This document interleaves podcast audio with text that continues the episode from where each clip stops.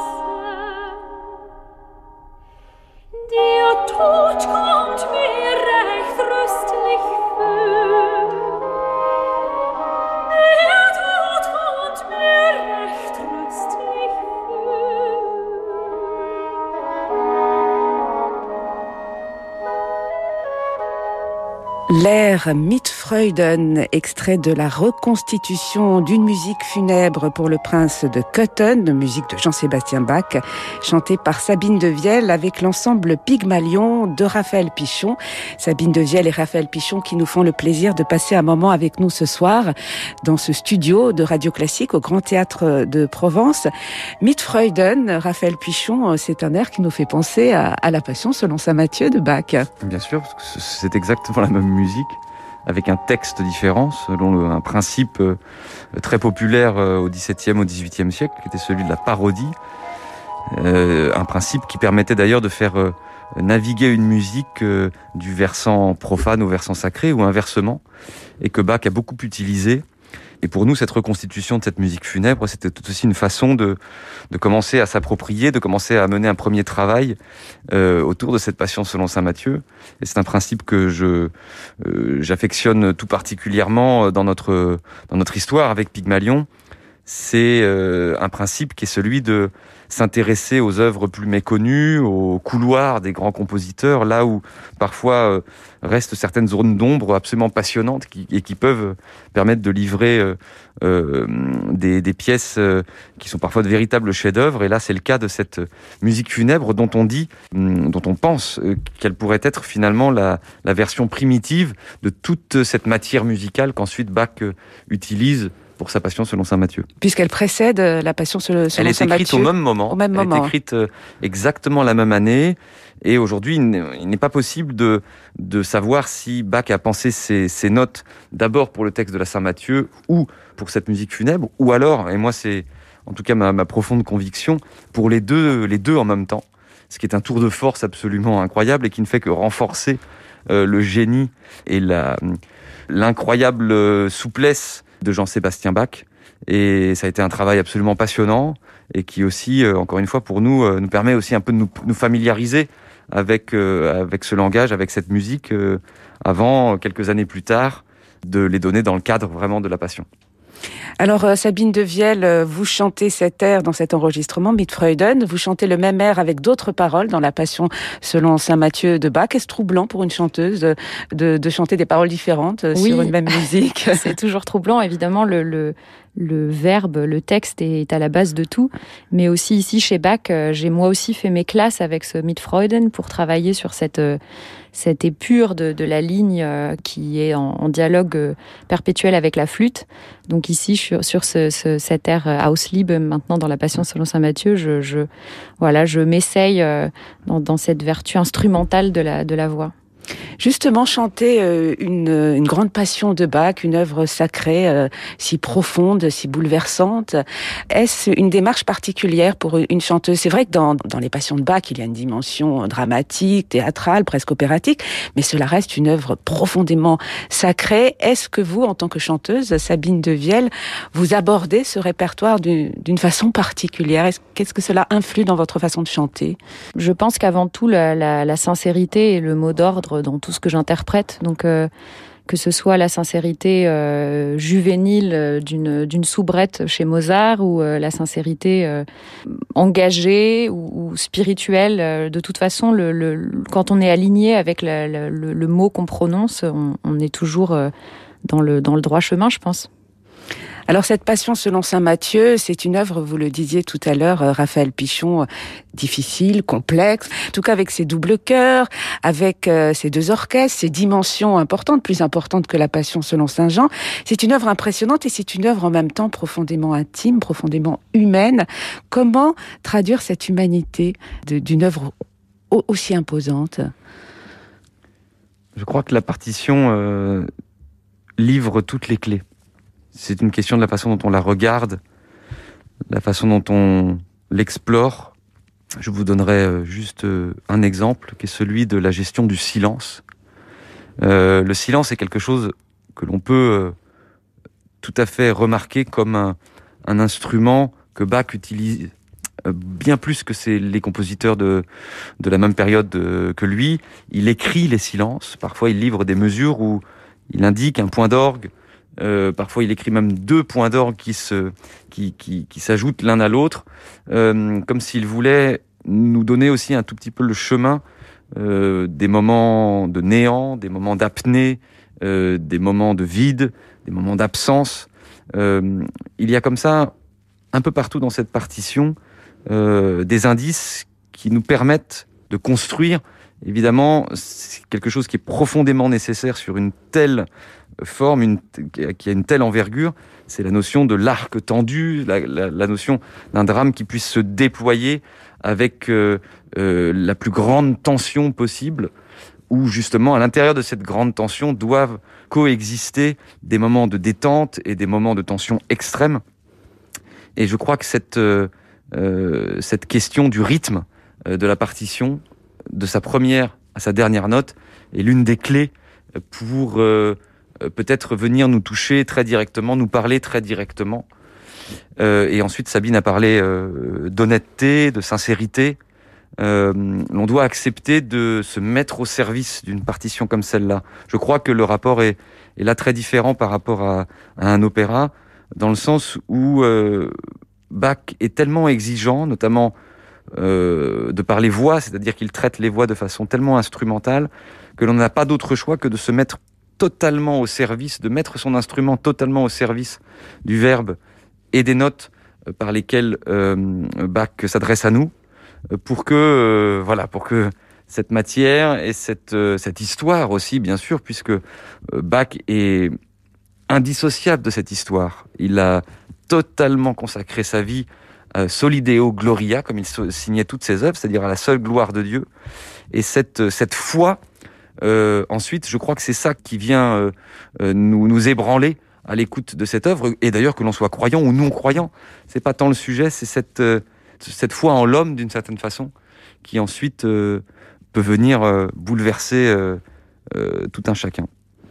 Voilà, cette passion selon Saint Matthieu que vous dirigerez euh, ce soir, euh, Raphaël Pichon, ici au Festival de Pâques d'Aix-en-Provence, avec entre autres Sabine Devielle. On va quitter quelques instants l'univers de Bach, nous y reviendrons après pour celui euh, de Mozart.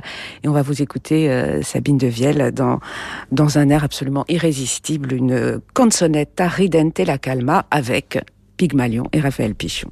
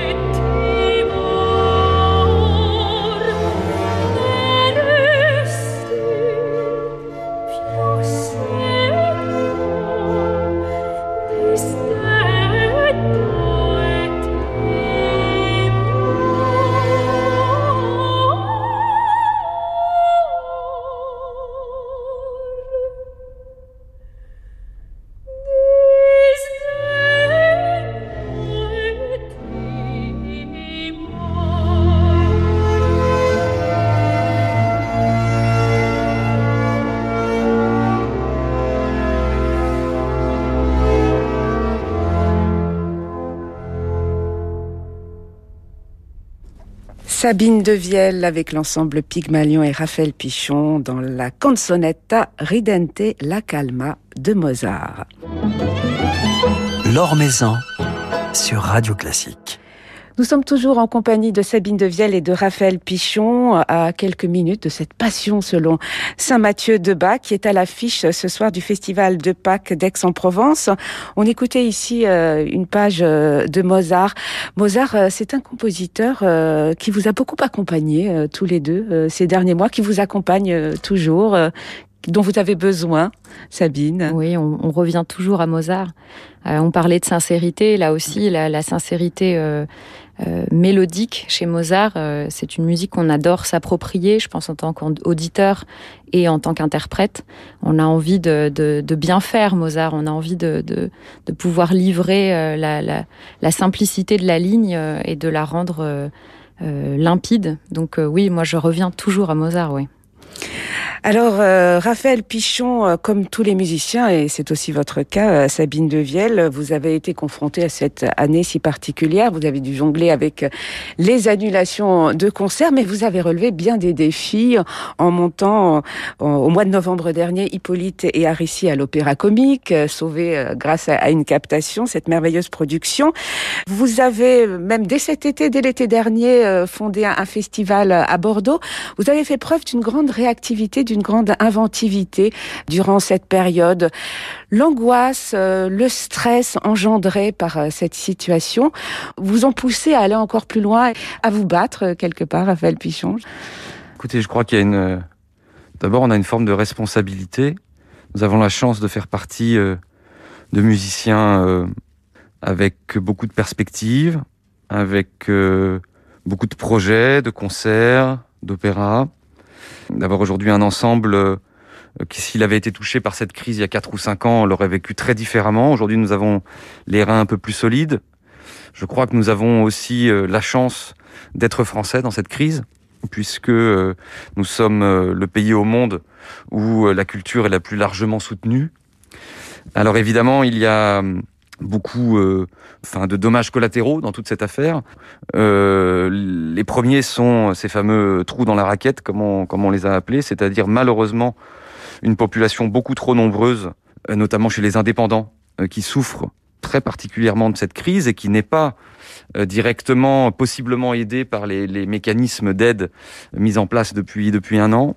Et le deuxième dommage collatéral, je crois que c'est ce grand rendez-vous manqué de ne pas avoir su, euh, à l'instar par exemple de, de, de l'Espagne, d'avoir su euh, trouver les solutions et rentrer dans un mécanisme de confiance et de responsabilité permettant euh, la réouverture ou alors la non-fermeture des salles. Nous sommes un certain nombre, je crois, euh, notamment chez les indépendants et pas que, à euh, avoir envie de de combattre effectivement, mais aussi d'être euh, le plus moteur possible, le plus déterminé possible pour inventer des solutions, pour euh, remonter sur scène, pour démontrer notre notre capacité à faire face à cette crise, pour aussi démontrer notre capacité à entendre les enseignements qui doivent être tirés non pas que de cette crise d'ailleurs depuis de nombreuses années de certains dangers, de certaines limites, euh, de certaines euh, déformations aussi de, du cadre dans lequel euh, la musique classique évolue. Et donc, vous savez, avec tout ce temps qui nous était de façon obligatoire donné, il a fallu mettre ce temps à contribution et à la fois, bien sûr, pour être le plus possible investi dans la, la sauvegarde d'une grande partie de, de, de nos musiciens, sauvegarder nos structures et ensuite mettre toute notre énergie à continuer à ce que la musique puisse euh, jouer un rôle, être présente dans cette crise.